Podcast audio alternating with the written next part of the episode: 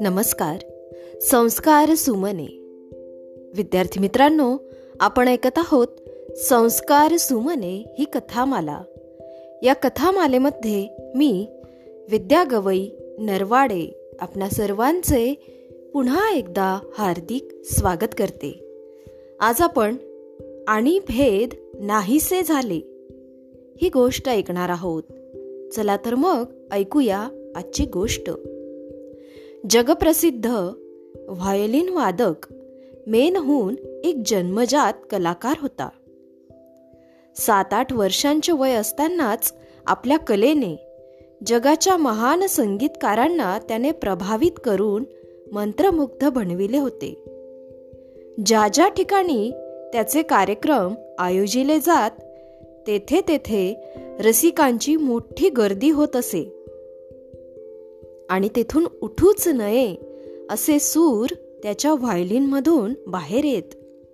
एकशे आठ शहरांमध्ये असे कार्यक्रम झाल्याचा अंदाज आहे. मेनहून जितका मोठा संगीतकार होता तितकाच मानवतावादी होता. दक्षिण आफ्रिकेत काही लोकांनी एकदा त्याचा संगीत कार्यक्रम आयोजिला.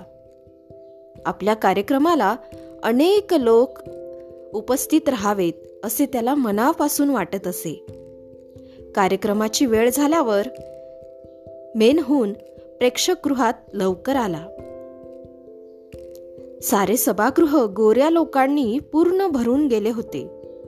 पण कुणीही काळी व्यक्ती तेथे उपस्थित नव्हती. याचे कारण विचारल्यावर त्याला सांगण्यात आले. गोऱ्या लोकांबरोबर काळे लोक थोडेच बसणार.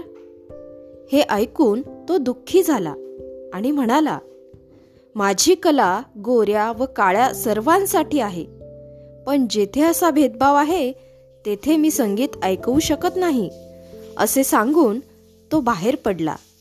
दुसऱ्या दिवशी त्याने आफ्रिकन लोकांसाठी एक जाहीर कार्यक्रम मोफत केला.